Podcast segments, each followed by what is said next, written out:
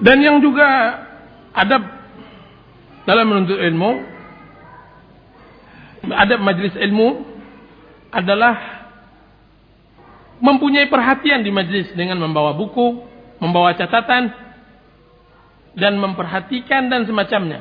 Kebalikannya adalah membawa banyak tanggungan, kemudian tidak mendengarkan di majelis ilmu. Saya sangat mengerti bahwasanya ibu-ibu, ibu-ibu dan para wanita mempunyai tanggung jawab memelihara anak dan semacamnya. Akan tetapi jika seandainya suami memang punya kelapangan, suami lagi tidak mempunyai pekerjaan, kenapa tah tidak bagus?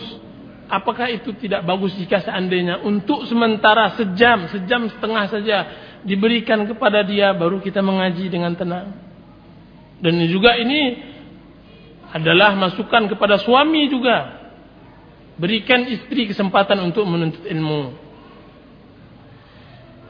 Apakah tidak baik jika seandainya kita menampakkan sedikit kerakusan dalam menuntut ilmu dengan membawa buku catatan? Mentelaah sebelumnya atau setelahnya. Kemudian menampakkan sedikit banyaknya perhatian dengan adanya bisa beradaptasi dengan ustadz yang menyampaikan. Jadi jadikan majlis ilmu ini sebagai ajang untuk menerapkan perintah Allah Subhanahu wa taala dan perintah Rasulnya dan jadikan dia benar-benar sebagai tempat yang nikmat yang membahagiakan di dalam menuntut ilmu. Dan alhamdulillah adanya di kalangan ibu-ibu yang mempunyai perhatian seperti ini sehingga mereka bisa bekerja sama dengan suaminya ketika jadwal datang di pengajian majelis taklim khusus ibu-ibu suaminya mengantarkannya kemudian tanggung jawab untuk sementara penjagaan anak dipindahkan kepada suami sampai selesai belajar istrinya. Dan ini sangat bagus ditiru dan dikembangkan dengan baik. Ibu-ibu yang dirahmati oleh Allah Subhanahu wa taala di antara penghalang dari penghalang ilmu adalah tidak mengamalkan ilmu. Dan ini penghalang yang cukup besar. Allah Subhanahu wa taala berfirman, kabura maqtan indallahi an taqulu ma la taf'alun. Sungguh tercela di sisi Allah Subhanahu wa taala kalian mengucapkan sesuatu yang kalian tidak mengerjakan. Karena tujuan ilmu adalah amal. Dan seyogianya lah bagi semua yang telah mendapatkan ilmu untuk mengamalkannya. Semampunya. Berbahagialah orang yang berusaha di dalam mengamalkan ilmunya sekalipun dia satu saat terjatuh juga. Kan tapi yang tidak berbahagia adalah orang yang hanya ilmunya sebatas hiasan kemudian tidak bergerak untuk mengamalkannya. Karena apalah gunanya ilmu jika seandainya tidak diamalkan? Karena kenapa kita harus berletih-letih jika seandainya yang kita letihkan tersebut tidak memberikan faedah pada diri kita. Makanya umat Islam adalah umat yang mun'am, yang diberi nikmat oleh Allah Subhanahu wa taala. Antara umat yang dimurkai oleh Allah Subhanahu wa taala dan dilaknat dengan umat yang sesat. Itulah yang kita minta selalu kepada Allah Subhanahu wa taala agar dijauhkan. Allah Subhanahu wa taala berfirman sebagaimana di dalam surat Al-Fatihah ihdinas siratal mustaqim siratal ladzina an'amtu alaihim na an'amta alaihim ghairil maghdubi alaihim waladdallin. Yaitu kita memohon kepada Allah Subhanahu wa taala agar diberi jalan yang lurus dan bukan jalan yang dimurkai oleh Allah Subhanahu wa taala dan bukan jalan yang dilaknat bukan jalan yang dilaknat. Jalan yang dimurkai oleh Allah Subhanahu wa taala adalah jalan Yahudi, orang-orang Yahudi. Mereka berilmu akan tapi tidak beramal. Jalan yang disesati oleh Allah Subhanahu wa taala adalah jalan Nasrani. Mereka adalah orang-orang yang beramal kan tapi tidak berilmu. Sedangkan umat Islam mereka adalah umat mun'am. Umat yang diberikan nikmat oleh Allah Subhanahu wa taala menggabungkan antara ilmu dan amal. Dan yang terakhir, saya ingin membuat tips. Di sini saya buat belajar ilmu dengan mengatur waktu. Ini kendala besar di kalangan ibu-ibu di dalam menuntut ilmu, yaitu sulitnya mengatur waktu. Pada hakikatnya, yang kita maksudkan di dalam menuntut ilmu tidak hanya ada di majelis taklim. Sekalipun keutamaan majelis taklim sangatlah banyak. Akan tetapi ilmu bisa dituntut di mana saja. Dan ini Allah Subhanahu wa taala telah memudahkan kita yang mana tidak diperoleh oleh umat-umat yang terdahulu. Makanya mungkin ada beberapa hal yang perlu digarisbawahi di dalam masalah mengatur waktu khusus bagi ibu-ibu dalam belajar ilmu. Yang pertama bagi saya adalah mempergunakan nikmat Allah Subhanahu wa taala yang Allah keluarkan di akhir zaman ini dengan adanya kaset dan CD. Saya mengenal sebagian akhwat yang mana memang mereka sulit hadir di majelis ilmu karena kesibukan mereka mendidik anak dan melayani suami dan semacamnya sehingga jarang hadir di majelis ilmu. Kan tapi jika seandainya ditanyakan tentang ilmu, jangan sembarangan karena dia cukup banyak mengetahui ilmu. Nah, permasalahannya apa yang membedakan akhwat tersebut dengan ibu-ibu yang sering misalnya datang ke majelis taklim yang menyamakan dia dan yang membedakannya dia adalah akhwat tadi menggunakan sarana di dalam menuntut ilmunya adalah dengan CD dan kaset. Dia mungkin tidak ada waktu untuk datang ke majelis ilmu, kan tapi dia menggunakan waktu-waktu dia bekerja, waktu-waktunya istirahat, waktu-waktu mendidik anak sambil mendengarkan kaset atau CD yang dia dengar langsung dari tape atau dari komputer dan semacamnya. Dan terlebih lagi bagi ibu-ibu yang telah diberi kemudahan oleh Allah Subhanahu wa taala dan kelapangan jika seandainya kita mempunyai mobil yang di dalamnya ada tape dan semacamnya, alangkah baiknya kita menggunakan hal tersebut waktu-waktu bermenung sampai ke tujuan dengan mendengarkan ilmu. Kalau seandainya ibu mau ingin mengetahui hasilnya, maka lihatlah hasil antara kita berjalan di suatu tempat yang terus menerus kontinu setiap hari itu akan kita dapatkan hasilnya. Saya pernah membaca sebuah majalah seorang ibu mengirimkan artikelnya di sebuah majalah dan dia mengatakan bahwa dia hafal Quran selama 8 tahun. Waktu itu saya menyangka bahwa ibu itu dia hafal Qurannya karena dia menyetor hafalannya sama seorang ustazah di halaqah tahfizul Quran. Kan tapi alangkah terkejutnya saya ketika dia mengatakan bahwa dia menghafal Al-Quran tersebut hanya melalui kaset. Dan saya tentu tidak menginginkan adanya atau kalaupun ada saya inginkan akan tapi terlalu berlebihan saya mengharapkan kepada ibu-ibu yang hadir untuk bisa hafal dari Al-Quran sebanyak ini kan tapi sekurang-kurangnya saya mengharapkan kita semua bisa mendapatkan pahala dari apa yang kita dengar dari kaset tersebut. Dan ini adalah harta rampasan yang dingin. Ghanimah baridah. Belum kita berperang, belum mengeluarkan, mengucurkan darah dan keringat, kita sudah mendapatkan pahala. Inilah satu contohnya. Mendengarkan kaset dan CD adalah salah satu sarana. Apalagi hal ini sudah dimudahkan oleh Allah Subhanahu wa taala pada zaman sekarang, ya. Ini pertama. Dan yang kedua, untuk mempersingkat waktu juga atau mengatur waktu di dalam menuntut ilmu, cobalah atur jadwal-jadwal ibu ketika khusus dalam majelis majelis taklim. Misalnya kalau di majelis kita ini hari Sabtu, tolonglah digeserlah dalam masak misalnya, memasak, coba usahakan memasak udah selesai sebelum zuhur. Dan kalau seandainya permasalahan anak bisa ditidurkan mereka sebelum zuhur atau setelahnya dan semacamnya. Sehingga ketika waktu mulai dekat kita bisa datang ke majelis taklim. Dan terutama daurah pengajian yang seperti ini lebih berperan lagi. Pertama, yang dikaji adalah permasalahan yang memang hangat.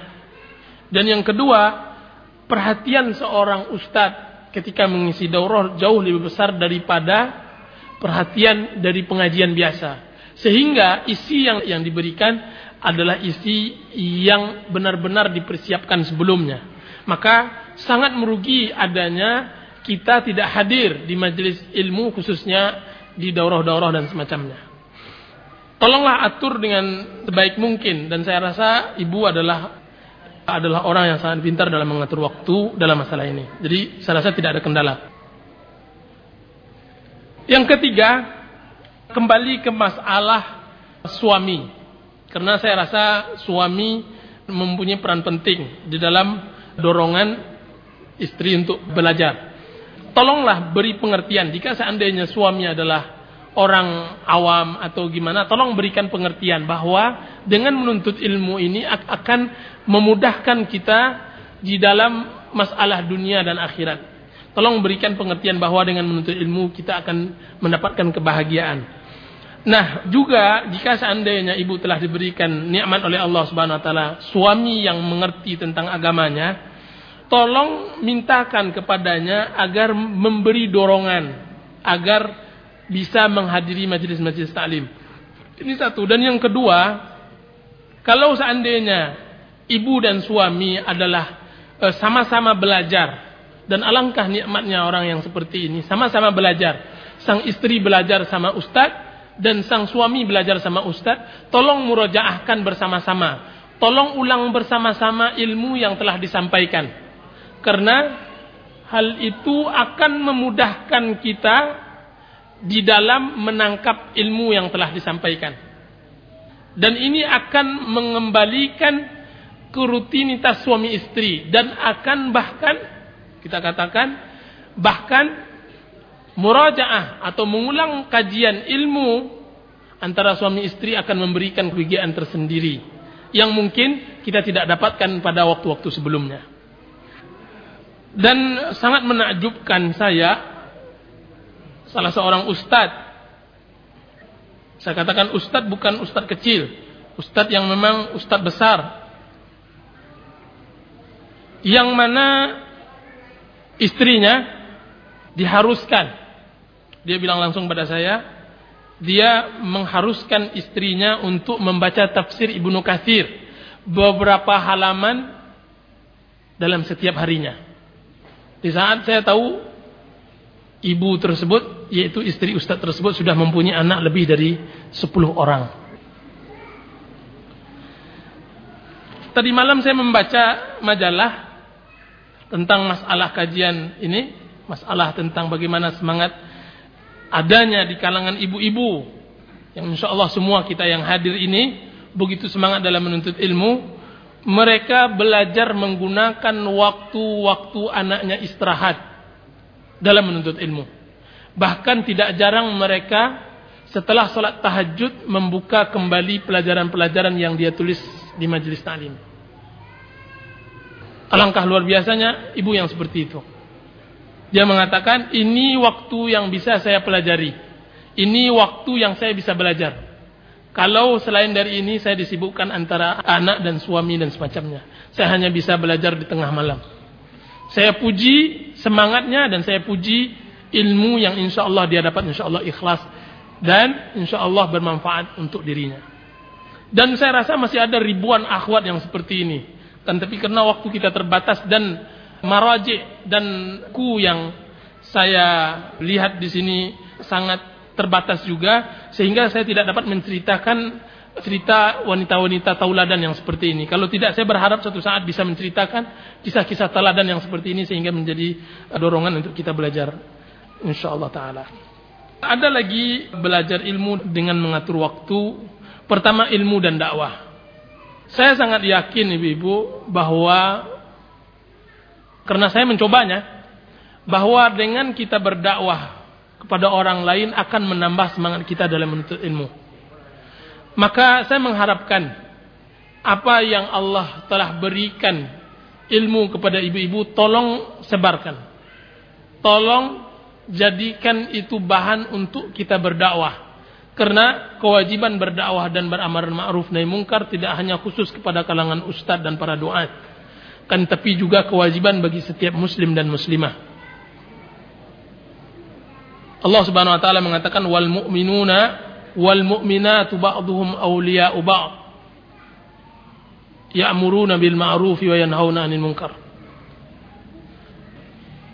Dan kaum mukminin dan kaum mukminat mereka sesama mereka adalah wali beramar ma'ruf dan menahi mungkar. Makanya coba mulai kita menyampaikan kebenaran kepada orang yang terdekat di kalangan kita. Orang tua, tangga dan semacam. Sebarkan kebaikan. Karena kita tahu bahwa kita tidak akan bisa baik jika seandainya kita saja yang baik.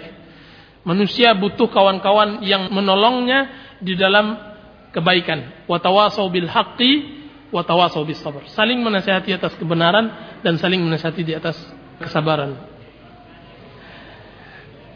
Dan di antara dakwah yang pernah di, dikembangkan sebagian majelis taklim dakwah dengan cara mengirim buku, menghadiahkan banyak di antara kita berinfak dan berwakaf dan bersedekah. Kan tapi kita butuh ibu-ibu dan wanita yang menjadi sunnah yang baik ketika dia mengarahkan sebagian infak dan sedekahnya dalam berdakwah. Bagaimana caranya? Dengan menghadiahkan buku yang baik terhadap orang-orang yang dia cintai dan seluruh kaum muslimin. Dan ini kadang-kadang biayanya murah akan tapi dia mendapatkan pahala yang sangat banyak. Kadang-kadang juga menyepelekan apalah arti sebuah buku kecil lima ribu rupiah, seribu rupiah, lima ratus rupiah. Kan tapi jika seandainya ibu-ibu melihat hasilnya, kalau seandainya mencobanya sangat luar biasa. Di Arab Saudi, saya katakan di Arab Saudi karena memang belum ada contohnya di kalangan kita, ada ratusan rumah tangga, saya katakan suami istri yang mereka mereka punya jadwal rutin setiap minggu mengumpulkan buletin-buletin dan mengumpulkan buku-buku kecil kemudian memasukkannya ke dalam amplop. Kemudian mereka kirim kepada orang-orang yang mereka dapatkan namanya di majalah-majalah, koresponden-koresponden yang ada di majalah-majalah. Kemudian di depan saya sekarang ada buku dikarang oleh Syekh Abdul Malik Al-Qasim. Beliau mengumpulkan setelah beliau lihat hasilnya sangat luar biasa. Berapa banyak orang yang yang dikirim atau diberi hadiah buku tersebut mendapatkan hidayah kepada Islam, masuk Islam. Kemudian berapa banyak orang yang dikirim buku tersebut mendapatkan petunjuk jalan yang benar gara-gara buku tersebut. Dan saya ingin kepada ibu-ibu untuk melakukan hal ini dari kecil dahulu. Misalnya hadiah kaset. Hadiah buku kecil. Kalau seandainya lebih bagus lagi adanya tim yang mengumpulkan infak kemudian mencetak buku yang bagus seperti misalnya seperti misalnya tentang hijab. Berapa banyak wanita-wanita muslimah di tengah masyarakat kita yang tidak mengenal tentang wajibnya hijab atau bagaimana hijab yang islami minta tuliskan atau ambil dari internet buku tentang syarat-syarat hijab atau hukum hijab dan semacamnya. Kemudian cetak, saya rasa satu lembar bisa 500 rupiah. Kemudian sebarkan di kalangan akhwat. Dan saya yakin dengan ikhlasnya kita berbuat seperti ini akan memberi dorongan yang sangat luar biasa dalam menuntut ilmu. Kita akan diberikan semangat karena kita ada diberikan rasa tanggung jawab Makanya dakwah yang seperti ini dakwah yang cukup berhasil. Saya cukup menceritakan sebuah kisah kisah kejadian di lampu merah.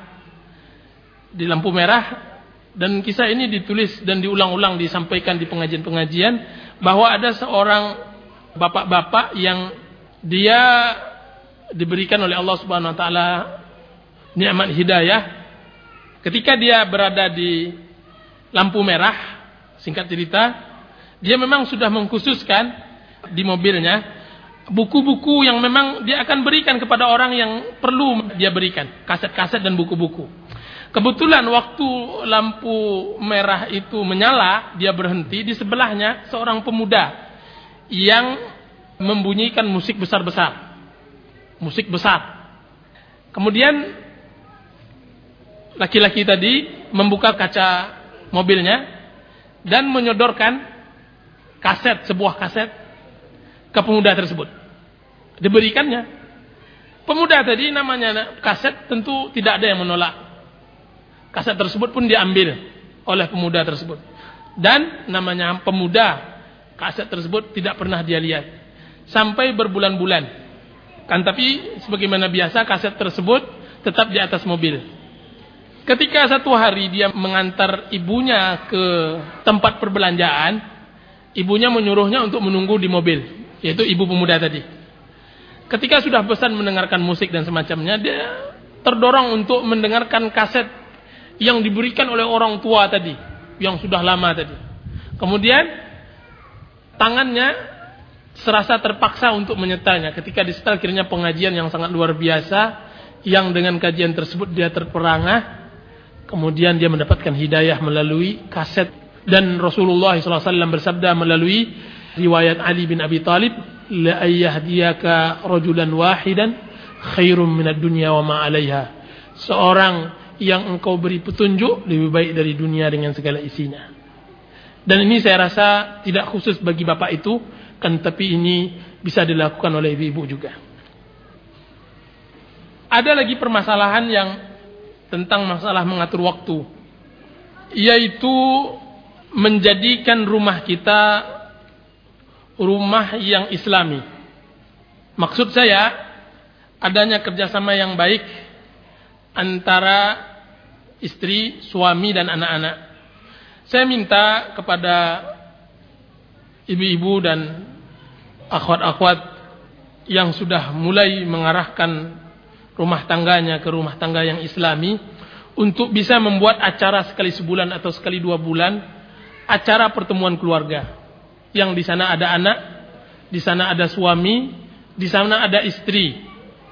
Nah, acara ini mungkin berbentuk sedikit meriah dengan ada acara makan-makan dan semacamnya, kan tapi di sana diisi dengan kalamullah dan kajian dan sedikit banyaknya. Contohnya, sebelum acara dimulai, dua hari tiga hari sebelumnya, seorang ibu telah menugaskan anaknya yang di playgroup untuk mengulang hafalannya yang nanti disemak di majelis itu di acara keluarga tersebut dua atau tiga ayat. Kemudian ibu tadi juga menugaskan ke anak perempuannya yang sudah kelas 3 SD untuk membaca majalah-majalah Islami atau koran mencari artikel tentang keadaan kaum muslimin seperti di Aceh, seperti di Irak dan semacamnya agar nanti bisa dibacakan di acara tersebut. Kemudian kita minta kepada anak kita yang tua untuk bisa menghafal berapa hadis, satu hadis dan mensyarahnya dengan dihadiri oleh kita semua. Kemudian catatan seorang istri tadi juga menyampaikan sedikit banyaknya tentang nasihat dan semacamnya dan suami jelas kita minta. Nah, di dalam acara tersebut, pertama kita atur. Yang pertama acara dibuka oleh anak kita si Fulana membaca surat Al-Kautsar. Setelah selesai acara, acara yang pertama kita masuk acara yang kedua yaitu untuk mendengarkan artikel Islami oleh anak kita si Fulana. Dan begitu seterusnya. Kemudian sampai kepada anak yang sudah besar. Kemudian ibu menyampaikan wejangan untuk bisa berlaku baik, sopan, berbakti kepada orang tua dan semacamnya. Dan ayah tadi juga menasihati sehingga terlaksana apa yang diidam-idamkan bagi semua keluarga Islami, ya ayyuhalladzina amanu qu anfusakum wa ahlikum nara. Hai orang yang beriman, jauhilah dirimu dan keluargamu dari api neraka. Dan saya rasa apa yang saya sampaikan mudah-mudahan ada manfaatnya dan demikian saya cukupkan sampai di sini wasallallahu ala nabiyina Muhammadin wa ala alihi wasallam wassalamualaikum warahmatullahi wabarakatuh